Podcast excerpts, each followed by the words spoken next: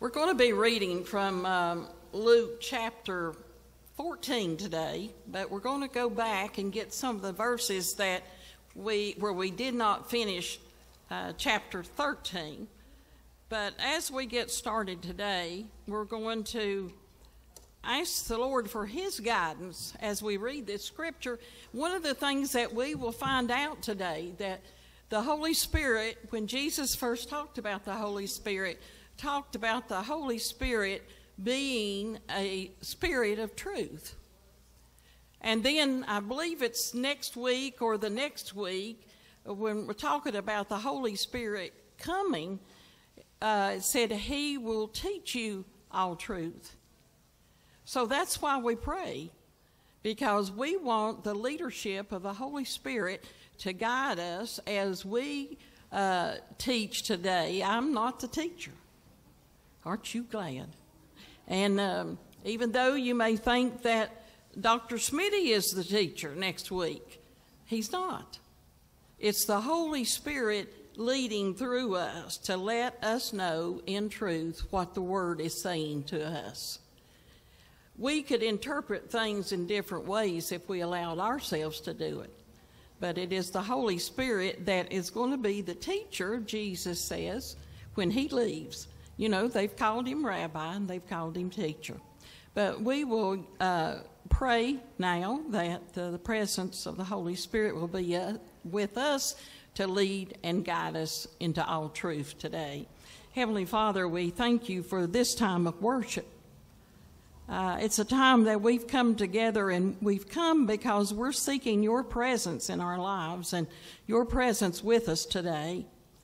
We long for that, and we long to know what the truth really is because there's so much going out in the world today that we could believe this and we could believe that. We don't want to believe this and that. We want to believe what your word is, what comes from you. And so, therefore, we're praying for the presence of your Holy Spirit to be with us.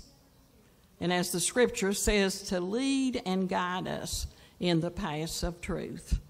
We pray, Lord, that as truth is revealed to us today, that we will be willing to accept it and to live it in our lives. We commit this service to your hands, and we ask that when we leave here, that we will know more about your word than we did when we entered this place.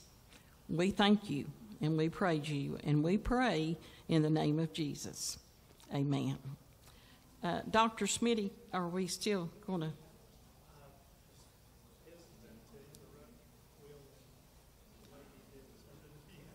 Okay, that's right. Okay.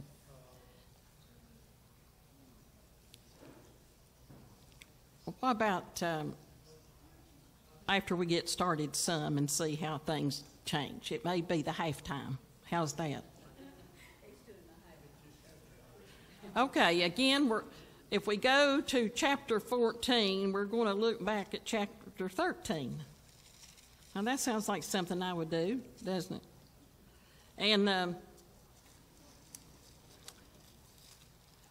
we're going to find out when we read chapter 14 that we're finding um, a conversation going on. It's a discussion going on between Jesus and his disciples and he has a meal with them. And during, uh, after the meal is over, uh, we found out last week that he had a time of teaching for them because he taught them by giving them, them the example of washing feet that they were to be servants. And that, you know, if we're to be the greatest servant, then we're to be able and willing to do anything that needs to be done to serve someone else. We can't always do that, can we? You know, my mother was one of those people that she really could be a servant to anyone.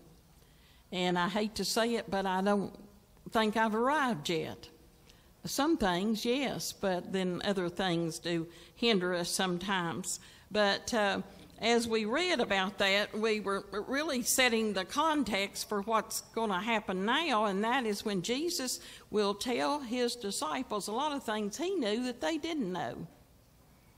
You know, we have friends like that sometimes. They know a lot of things we don't know, and they choose not to tell us.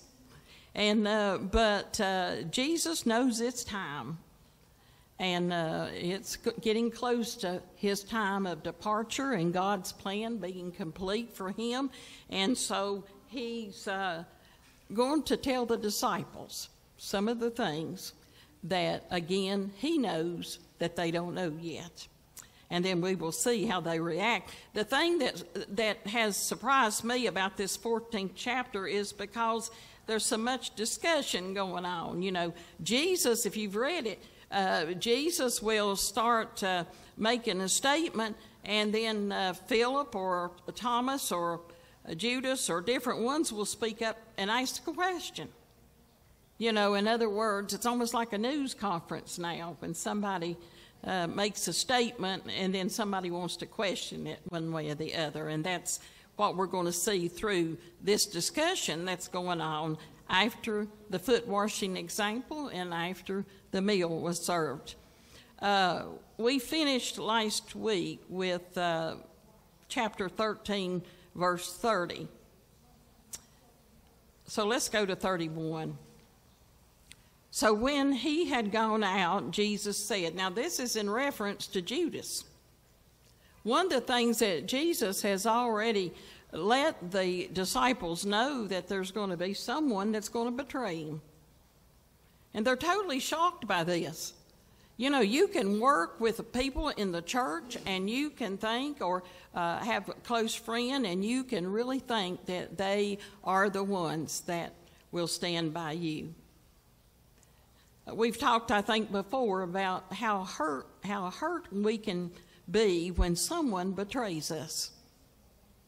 When we think someone is our best friend, that they would do nothing to harm us, but would help us to um, uh, do different things, and they're there when we need help, and they're there for everything, and then one day we find out that they betrayed us all along that they've been working against us instead of for us.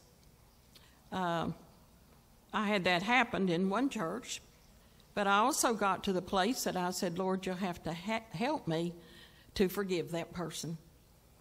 We can't go on and on if somebody betrays our trust and hold it against them. That if we hear their name, then what happened between us is comes right back. But it does happen. And here is Judas, and um, he pretty well, uh, they've been told that the one that he, that Jesus dips the, the bread or into and he and hands it to him, he's the one. He never said to him, You're the one, but that's what Jesus did. So all those that were watching knew that that was the sign they were to look for because that's what Jesus had said and it was i don't know what words were used then i don't remember but i think maybe perplexed uh, we're talking also about um, being troubled at one place uh, that's something that would trouble us if all of a sudden we found out that somebody even though they didn't betray us they were betraying jesus and what he taught and that's those that were working with him it was the same as we don't believe it when it happens. That someone could be different from who we think they really are. Um, it says the Son of Man is, it said, so when he had gone out, Jesus said, gone out, Judas gets up and he leaves. Now, the Son of Man is glorified. These are Jesus' words. You're already going to notice that for the next three to four chapters, most of the writing is red letter. And uh, most of you have red letter. You don't, Joanne, or you that got those, but that means that these are the words of Jesus. And this is what Jesus said Now the Son of Man, which he's referring to himself, is glorified. And God is glorified in him one thing I want you to look for, because it's very helpful when we're reading chapter 14, you will notice that in most of the Bibles, it may not be in the different translations that you have. Uh, Sam, you have uh, New King James, I mean King James, don't you? Okay, in um, verse 24 of 14, it says, He, and He is capitalized, who does not love me, and me is capitalized, does not keep my is capitalized, and the word which you hear is not mine, and it's capitalized, but the Father, it's capitalized, who sent me. It's capitalized. Well, now, when me and Sylvia went to school, they taught us about um, little case or lower case and capitals. Is that right? Y'all remember them, Dr. Smitty? Yes, the old lower case and capitals is about the only thing I do remember. But in this verse of Scripture, it really helps because when it's a reference to God or Jesus, then the word that is referring to it, mine or, or my or me or whatever, is going to be capitalized. So that is letting us know just how important these are. And it's uh, when you, um, says, He who does not love me.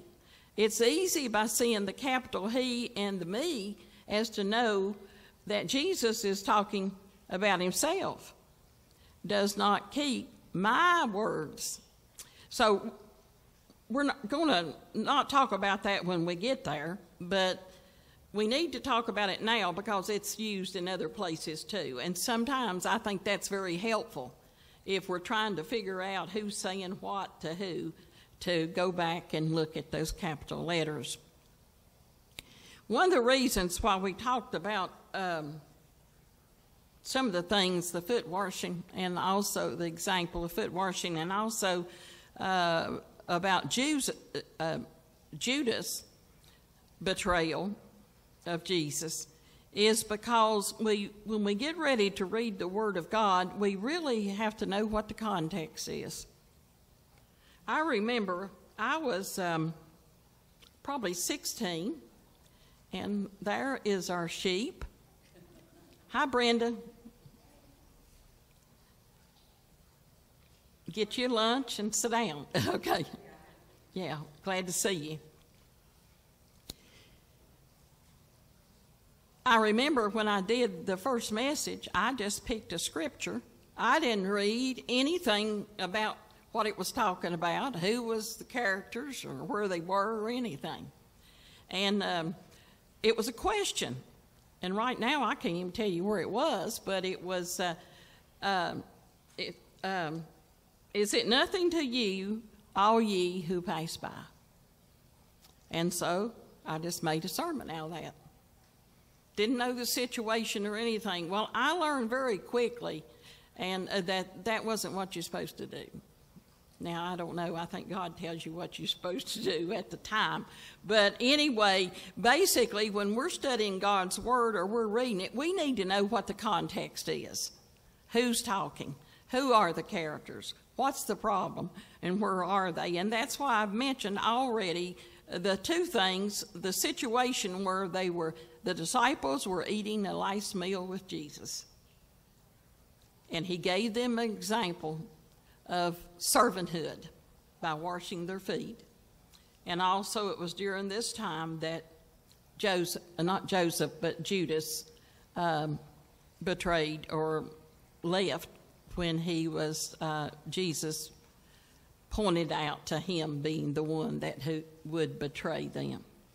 That's our situation that is what's going on, and we're finding out that many of the ones that are there are making different comments and they're feeling differently about different things. That's why when we read that first verse of 14, uh, they will be described as how things are at that time. Now, the Son of Man is glorified, and God is glorified in him. This is the first verse of 31. I asked Terry this morning, I said, Do you know what glorified means?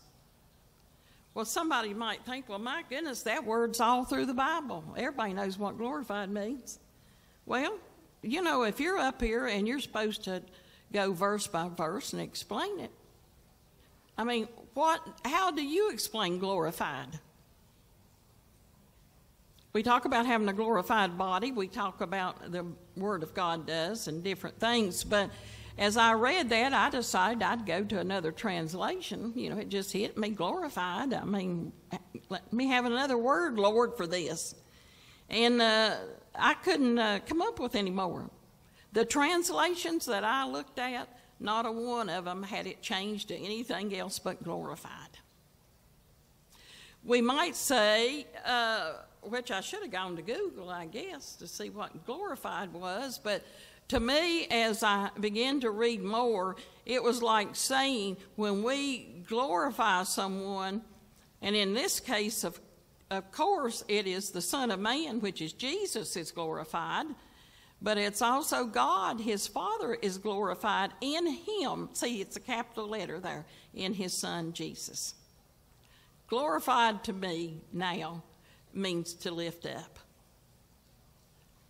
to raise Him up uh, we speak a lot of giving, some, giving God all glory. Well, if we give God glory, we are glorifying Him, right? So that is what it's saying here. The Son of Man is glorified, and God is glorified in Him. Again, these are the words of Jesus. He said, If God is glorified in Him, God also glorifies Him in Himself and glorifies him immediately. Well, whatever they were trying to say here, they said it four times. So hopefully they it was known that God was going to cause by his actions would glorify his son, but also Jesus would be glorified by his father. I like 33 because at this time Jesus is telling the disciples something they did not know. We talked about that. In fact, all through the Gospel of John, we're talking about who knows what. You know, we had one lesson on that, that some of them knew this, but they didn't know something else. Uh, here, Jesus is telling the disciples, again, the most important thing that he wants them to know that they don't know yet. As far as I know, None of them there of the disciples knew this. And this is how Jesus addressed them. He said, Little children, I shall be with you a little while longer. The word that stands out there is little while. That's two words in it. You will seek me, Jesus said. And as I said to the Jews, where I am going, you cannot come. And now I say to you, a new commandment I give to you. What Jesus is saying in 32 and 33 is, or especially 33, he says, I'm only going to be with you a little while longer. That's the same thing as saying, I'm going to be leaving. He goes on and he says, You'll seek me, but you're not going to find me. And as I said to the Jews, where I am going, you cannot come. That makes it even worse to them. In other words, Jesus says he's leaving, and you know, the thing you automatically think about is if you like somebody, can I go with you? Walter called me up on the phone. I was um, working in the drug department for Thrifty in Bristol people all lined up to get their check cashed and everything. And uh, Walter said, well, Walter's my husband, for the ones of you that don't know. And uh, he said, um, uh, I got transferred today. And uh, he said, I'll be going to Kingsport. And I said, Can I go with you? And he said, um, Of course you can. And I said, Well, you'll get married, won't you? He said, Of course I will. About that time, all the people that were waiting to get their checks cashed, because we did that too, were hollering, Hey, congratulations, and all this, even though the line was held up. And believe it or not, Walter, after uh, four engagements of not showing up, did show up, and uh, that was almost 50 years ago. It's not quite the same thing, but it, you could add it in there to wake everybody up. That, you know, when somebody is leaving, most of the time, if we care at all about them, we want to go with them, or we either beg them to stay. And so the disciples, right off, are wanting to know can they go? But Jesus goes on and he says this in 34. He said, A new commandment I give to you that you love one another. Now, he's wanting them to behave themselves because they're going to be left behind. Does disciples are known as the followers of Jesus? Do the followers of Jesus Christ always behave themselves? No. Should they? Yeah. So Jesus says, A new commandment I give to you. Now, you're going to need this when he's saying, because I'm leaving and you're not going yet that you love one another. Like a mother saying to her children, Now I'm going to be gone and you're staying with grandmother, but now y'all be good. Y'all be real good. Sometimes we do, and sometimes we're real good, sometimes we're not. A new commandment I give to you that you love one another as I have loved you, that you also love one another. Am I reading that wrong? I give to you that you love one another as I have loved you, that you also love one another. What am I reading wrong there, is that it? By this, all will know that you are my disciples if you have love for one another. A lot of people, when they are looking for a new church or a place to worship, they want to go where everybody gets along. And sometimes when we first start going to a church, we feel that way that everybody does because, you know, it's everybody's, hi, how are you? Oh, we're so glad you're here, and all this. And sometimes after we stay a while, we find out that not everybody obeys this new commandment. You know, he says, I give it to you that you love one another. And then he goes on in 35, he said, By this all will know that you are my disciples. And you also love one another. Okay, that's easy to figure out. If you find a group of people and they love each other, they're Christians.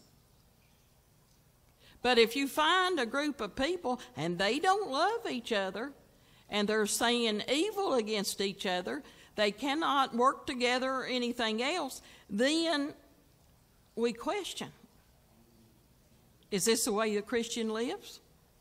Or in this case, it was Jesus' disciples.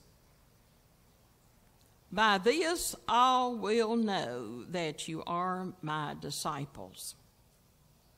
In other words, he's saying, all will know if you're not my disciple, too, right?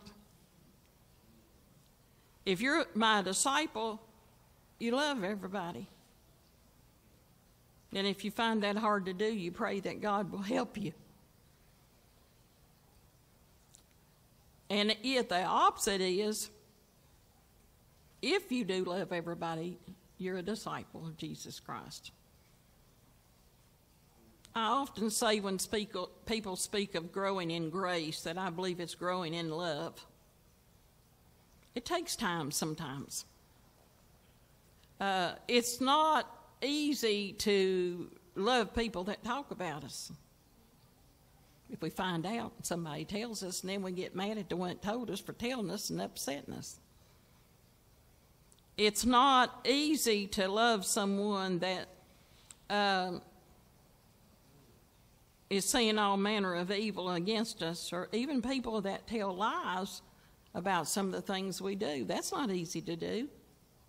But if we are professing Christians or disciples or followers of Jesus Christ, then if we can't do it, we need to ask God to help us. And most of the time, that comes with the first thing, and that is help us to forgive. And somebody would say, probably, and help us to forget. And that's a little hard to do sometimes, too, if God does not help us. Simon Peter said to him, now here's one of the questionnaires. Simon Peter said to him, Lord, where are you going? And Jesus answered him, Where I am going, you cannot follow me. You're not going. But you shall follow me afterwards. You're not going now. Jesus said, Where I'm going, I can't take you now, but uh, afterwards I will. Peter said to him, Lord, why can I not follow you now? I will lay down my life for your sake.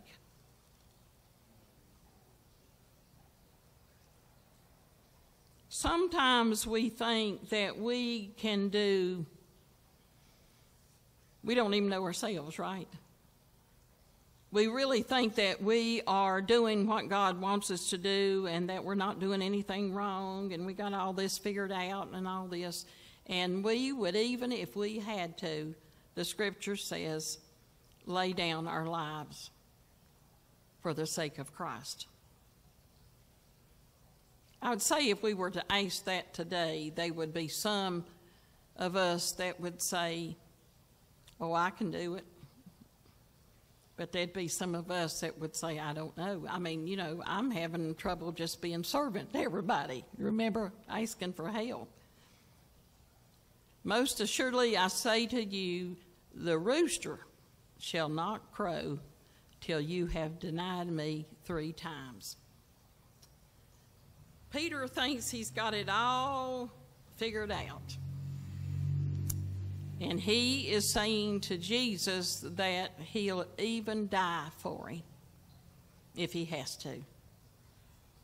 Well, see, what, another thing that Jesus knows Jesus not only knows that he's leaving, but he knows what's going on in Peter's mind, too. Do any of you know how Peter died?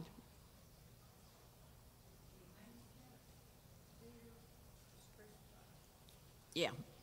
Crucified upside down. Yeah, uh, that was Judas. Yeah. I think. Okay. That's good. We asked one and they make a comment and say, What do you think? And if two agree, we're all right. no, um, the. Um, I think tradition says that Peter did not want to be killed the same way or crucified like Jesus was. So his was done upside down, so it would be different from Jesus. Uh, right off, uh, I don't think that's in the Word of God, is it? It's tradition that it's handed down. Uh, I have a book, and the, the, the print's too small for me now, but Fox's Book of Martyrs. And uh, it was really amazing that of all the deaths that the professing Christians and disciples, how they died for their faith.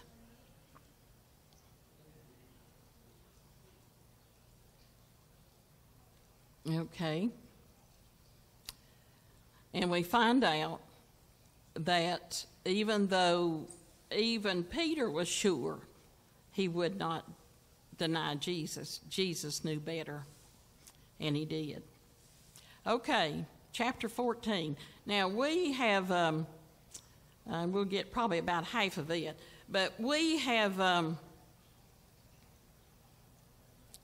talked before on let not your hearts be troubled, and I could not remember what chapter that we brought it up in. Um, I remember saying something to Pastor Will and about almost in every funeral that scripture is quoted. But when I came to it again, I'm thinking, I thought that we've had some remarks on this before. But anyway, again, the words of Jesus let not your hearts be troubled.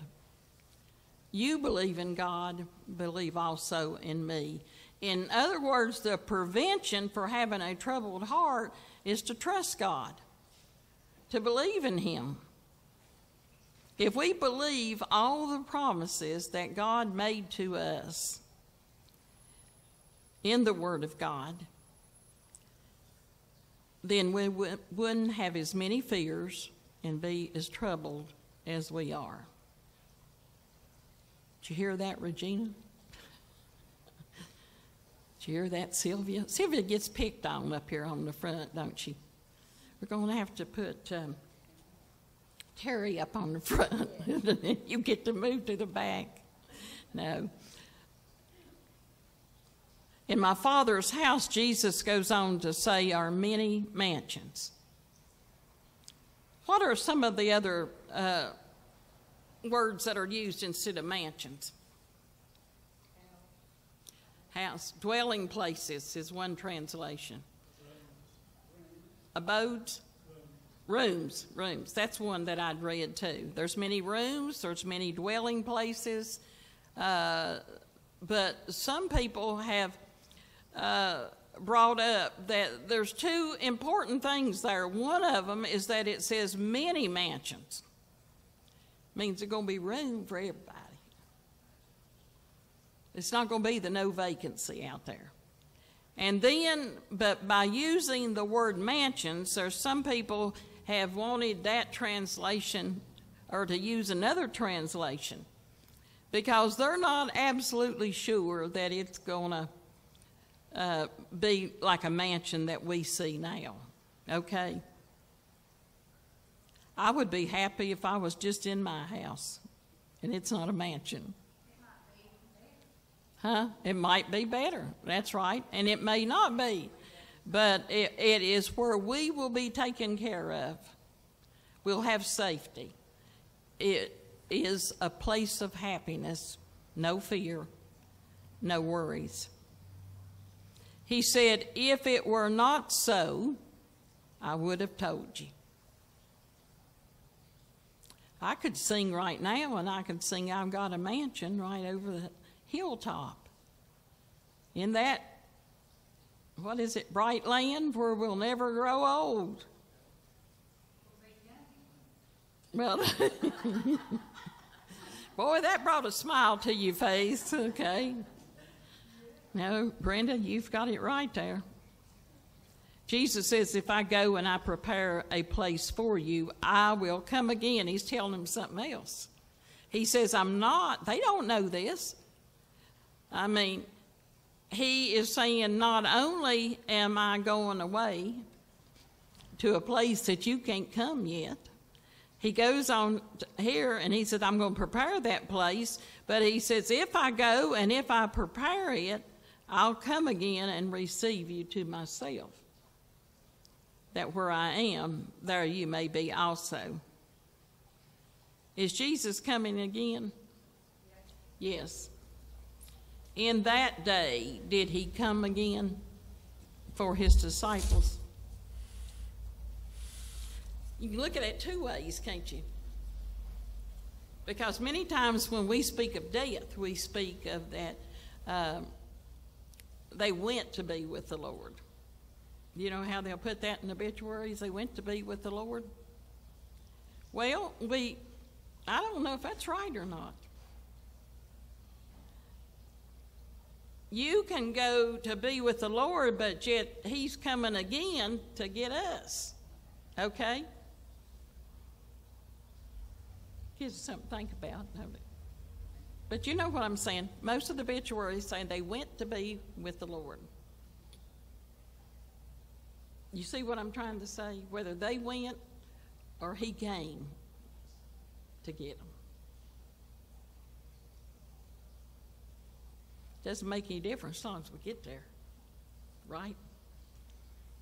If I go and prepare a place for you, I will come again and receive you to myself, that where I am, there you may be also. There's also another place that, in the Word of God that there is a slight disagreement. One of them is, and um, you may see it one way, some of the rest of you may see it with another, and that is uh, the scripture that says to be absent from the body is to be present with the Lord.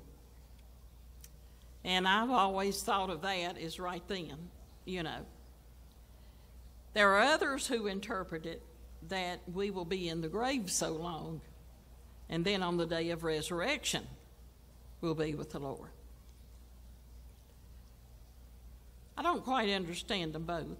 All I know is after death, we will be with the Lord. It could be right then, or it may be a time of sleep, rest. I mean, how do you measure even time, you know?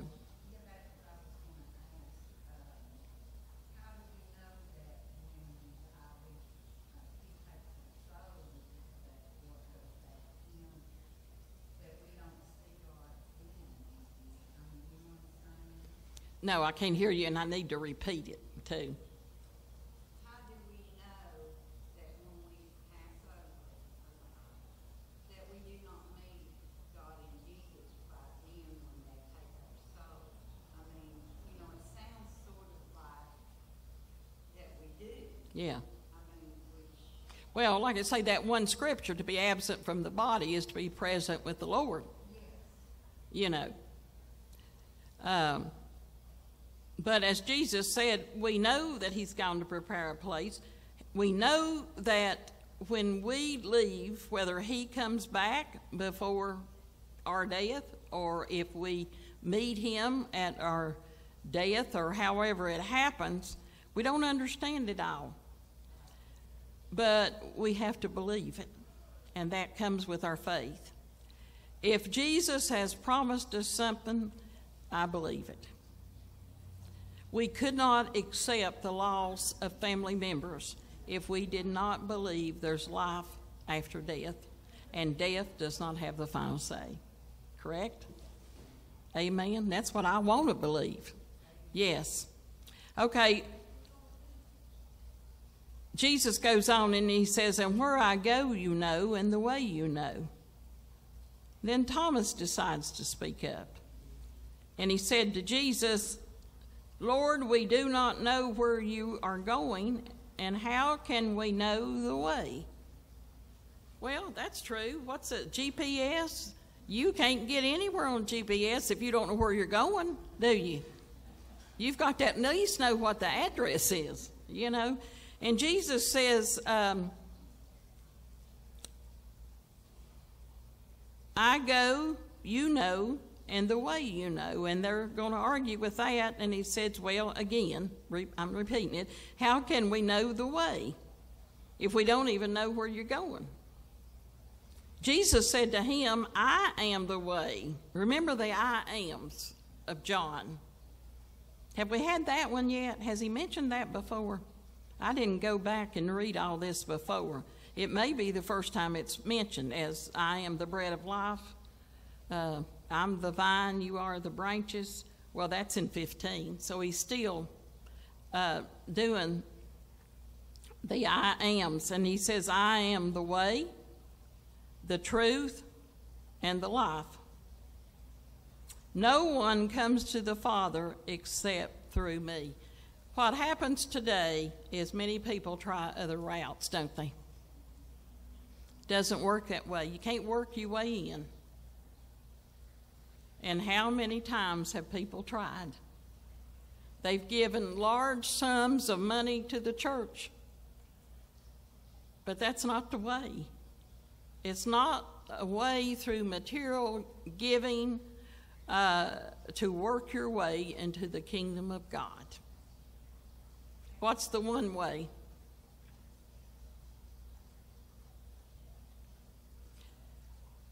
Jesus.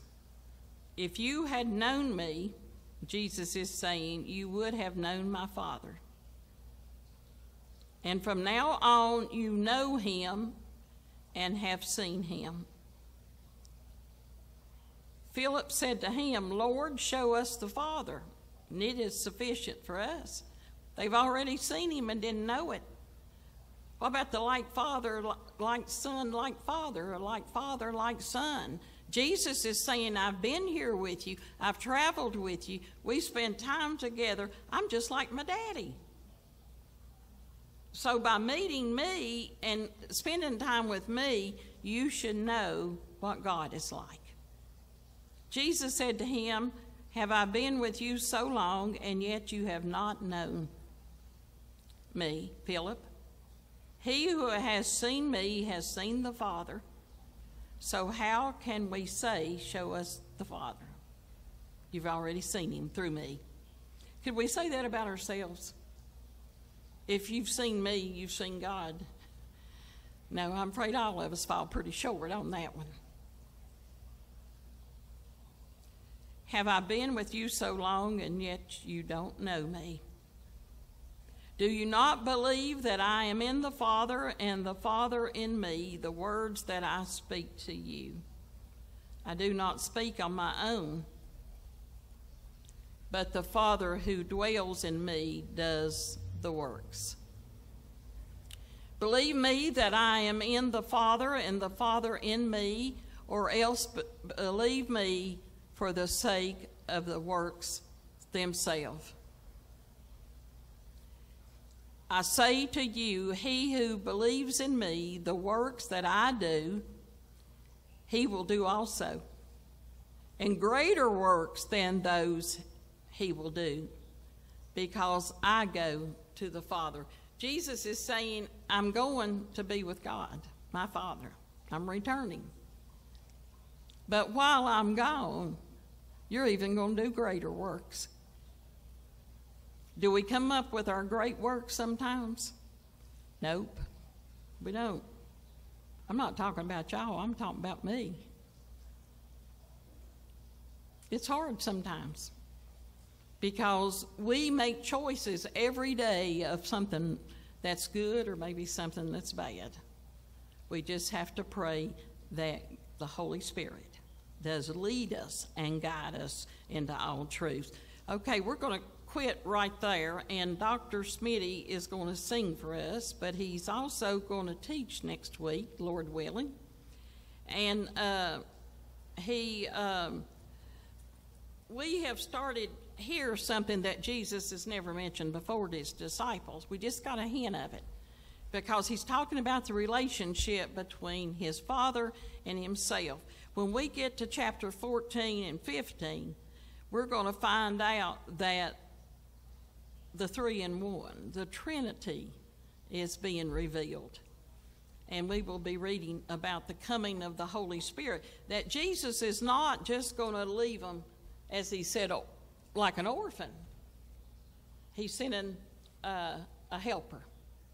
He's sending the comforter to help them. And you know, the big thing about that, Jesus was with them, but he said the Holy Spirit will be in you.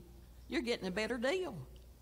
You know, but we're going to talk about that next week as we listen to uh, Dr. Smitty. And uh, see, Dr. Smitty can, he can go first or he can go last. That's a pretty good uh, thing to be able to do.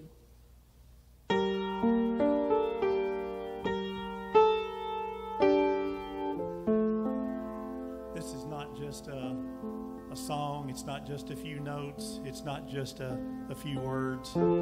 This is a message right straight out of my heart, straight into your heart. The Savior is waiting to enter your heart.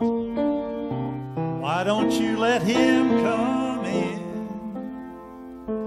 There's nothing in this world